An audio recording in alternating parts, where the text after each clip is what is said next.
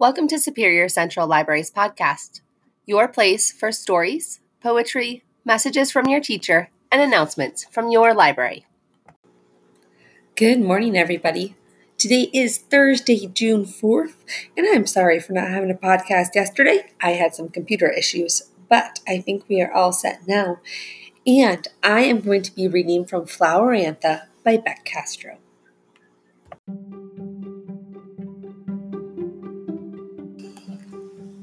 Our new story is called Flowerantha by Beck Castro.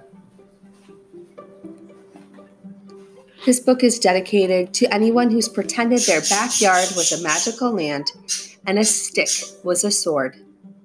Also, to my 11 year old self, we did it. We finally did it. Flowerantha. Prologue the liquid harp strings of a sprinkler swinging back and forth in the backyard provided the escape the girls needed on the sweltering day. The sun beat down, frying the grass between the two girls' houses. The taller girl's shoulders and cheeks turned pink under the sun's intense rays, creating a stark contrast against the blue and green floral pattern of her bathing suit. Between the two of them, they had five siblings but none were around that day. May Lin, a petite 11 year old girl with long black hair sticking to the tan skin of her back, sprinted across the lawn and through the sprinkler. But she did not come out the other side like she had the previous dozen times she had leapt through. There was a flash of pink from her bathing suit, and then she was gone. Her friend Beverly slicked her light golden brown bangs back into her chin length hair and dug her knuckles into her eyes in disbelief. She called out and jerked her head back and forth and tiptoed toward the curtain of water herself. When she stuck her head through, instead of seeing browning grass and her house across the yard, her eyes adjusted to the darkness of a cave. The sound of loud rushing water replaced the backyard sounds of chirping birds and humming car engines. She called for her friend again, lost her footing in the wet grass, and fell into the cave.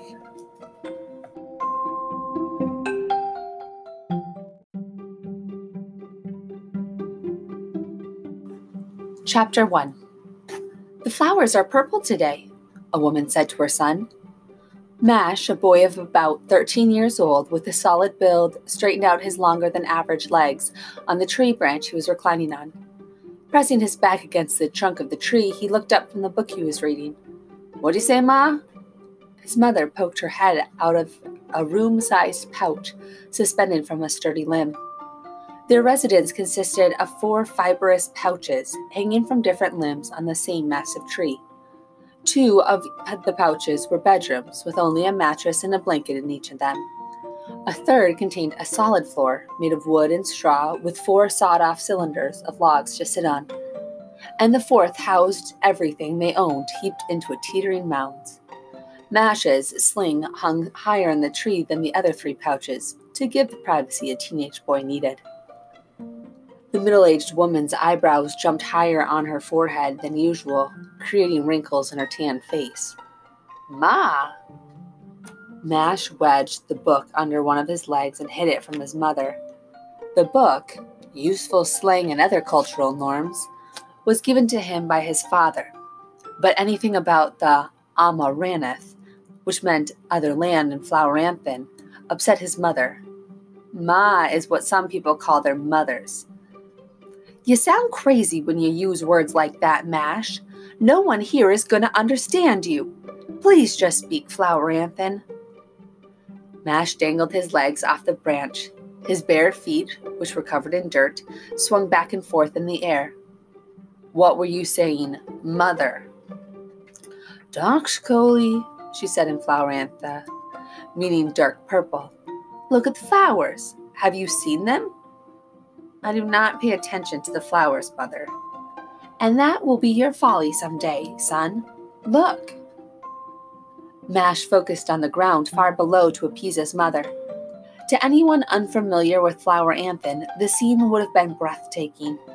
Fields of flowers, including all kinds of rainbows, sprawled as far as the eye could see. All different kinds lived together, interspersed with each other. The bright sun magnified the colors. To the left, a hundred yards away, was a dense forest with lush, skyscraping green trees. A clear, small stream meandered behind their tree residence and flowed into huge lakes and rivers and waterfalls elsewhere, connecting all of Floweranthan by water. I don't see anything different. His mother opened her mouth to say something, but then furrowed her brow. More slang? I do not see anything different. The woman shook her head. I do not know why those people need to waste need so many different words to mean the same thing. It is pointless and a waste of time. Why are you so determined to learn their language anyway? I'm gonna find a way there someday. A crashing sound made Mash jump. The pot and lid Mash's mother had been cleaning were now on the floor in front of the porch. She held the cleaning cloth between clenched fists, and her lips formed a tight line. Enough! I will not hear another word about the Amaranth. Do you understand? Now fetch me the bowls from storage, please. We will be using them for the meal. But his mother's eyes narrowed. Mash clamped his mouth shut and did as he was told. He scaled the tree with no trouble and swung himself into the hanging pouch. The bowls and other items they used every day were in the front, the day before, they had spent an hour rummaging around the different piles until they found an old book of his father's. Mash wondered why they didn't just wish for a new one, but his mother said that wasn't the point. People of Flowerantha could wish for any physical item. They couldn't wish to fly, but they could wish for wings. But wishes were only temporary, and no one knew how long a wish would last. They could wish for food and be nourished by it before it disappeared. If someone were to wish for a giant treehouse facing the sea, the house would not last long enough for anyone to be impressed by its massiveness. In some ways, wishes from Floweranthan's life made lives more convenient, but they didn't make them perfect. With three stacked bowls in one hand, Mash climbed down to the pouch where his mother waited. His mother took the bowls and wrapped her fingers around his wrists before he bound away again. You remember what happened with the last visitor from Amaranth, don't you? Yes, of course. He made enemies with the mermaids and tried to turn all the land walkers against them. The Monster Knights were doing his bidding, but one day he drove him away for some reason. He faced away from her so that she couldn't hear him muttered, But not every visitor has evil intentions. The monster knights were Tyrannosaurus rexes with featherless coverings at the top of his heads, their backs and continuing down to the tips of their long tails. The color of the feathers varied from gray to black to rust, depending on the beast. They also had powerful, leathery wings. Monster knights lived in the mountains and had to be kept to themselves the past 10 years since the battle of the mermaids and the landwalkers versus the evil visitor only sporadic attacks over the years, the people of Flowerantha were beginning to believe the monster knights were no longer a problem. You do not know that. We had no trouble with those monster knights until a visitor came along. Who knows what other evils that world has? His mother's expression was grave as deep purple shadows swept over the rainbow bloomed like a cloud passing over the field.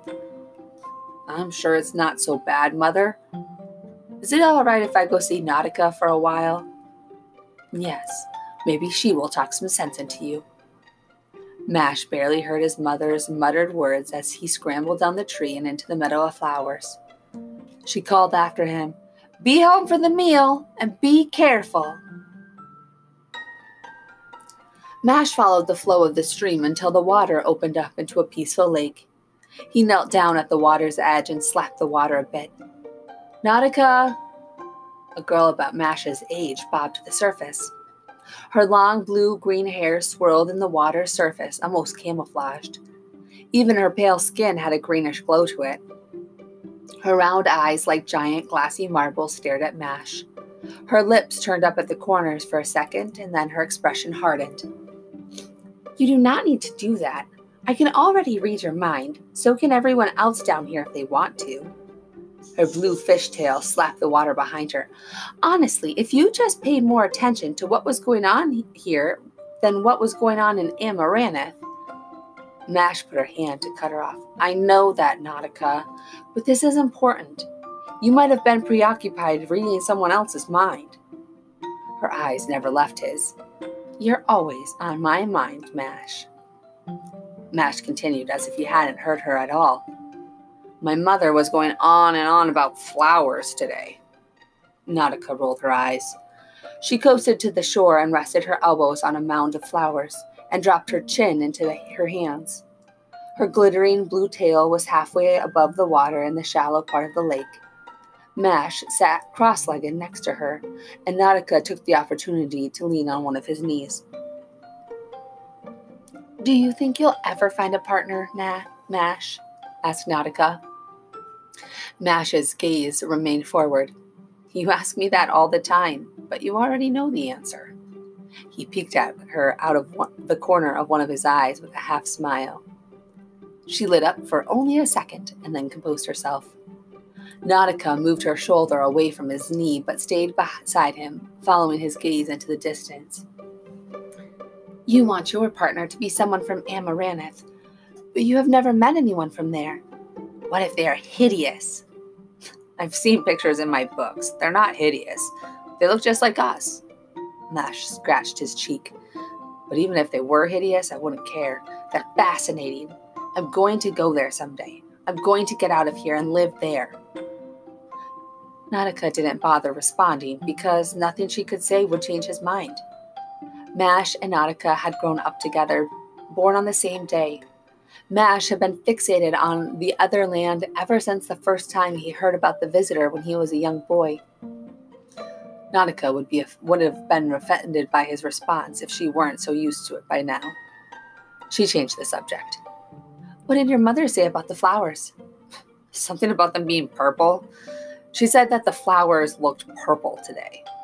Mash adjusted his position so that he was kneeling.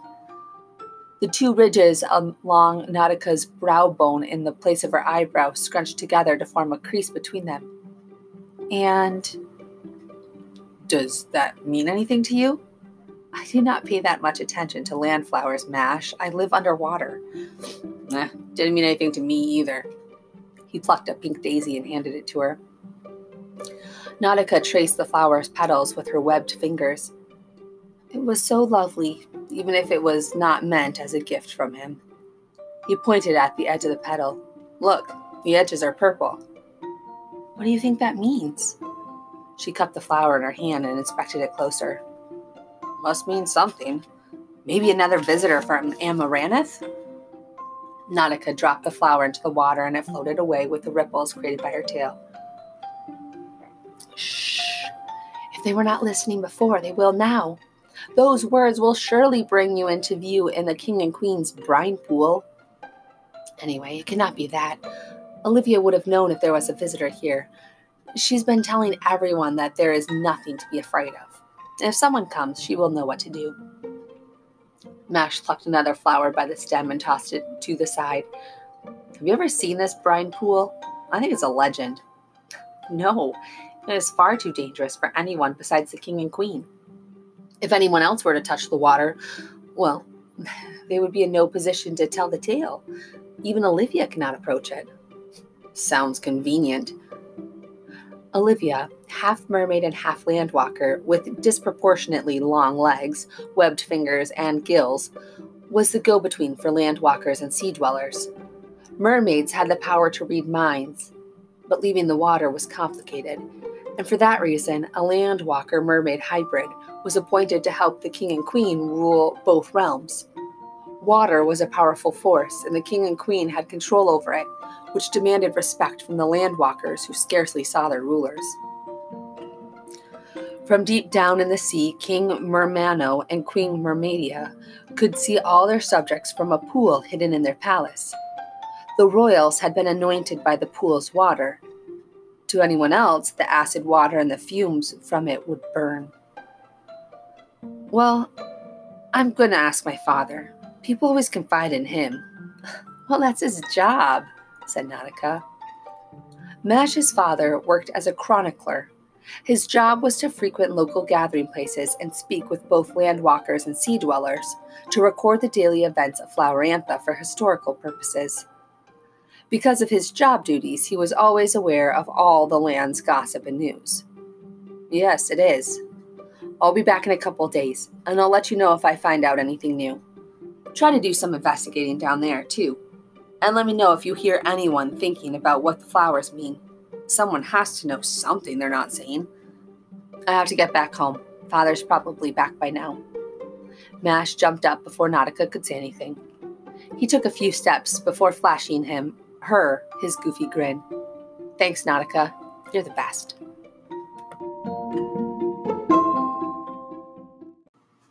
I hope you have enjoyed Chapter 1 of Flowerantha by Beck Castro.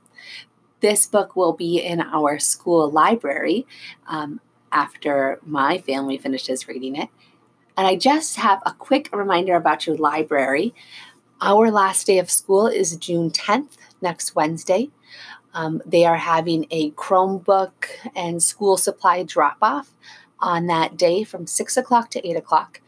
If you are in elementary school, kindergarten to fifth grade, please go to the elementary parking lot to drop your stuff off with your child's teacher, and you will get any supplies that they had left at school all bagged up, and you'll get those back.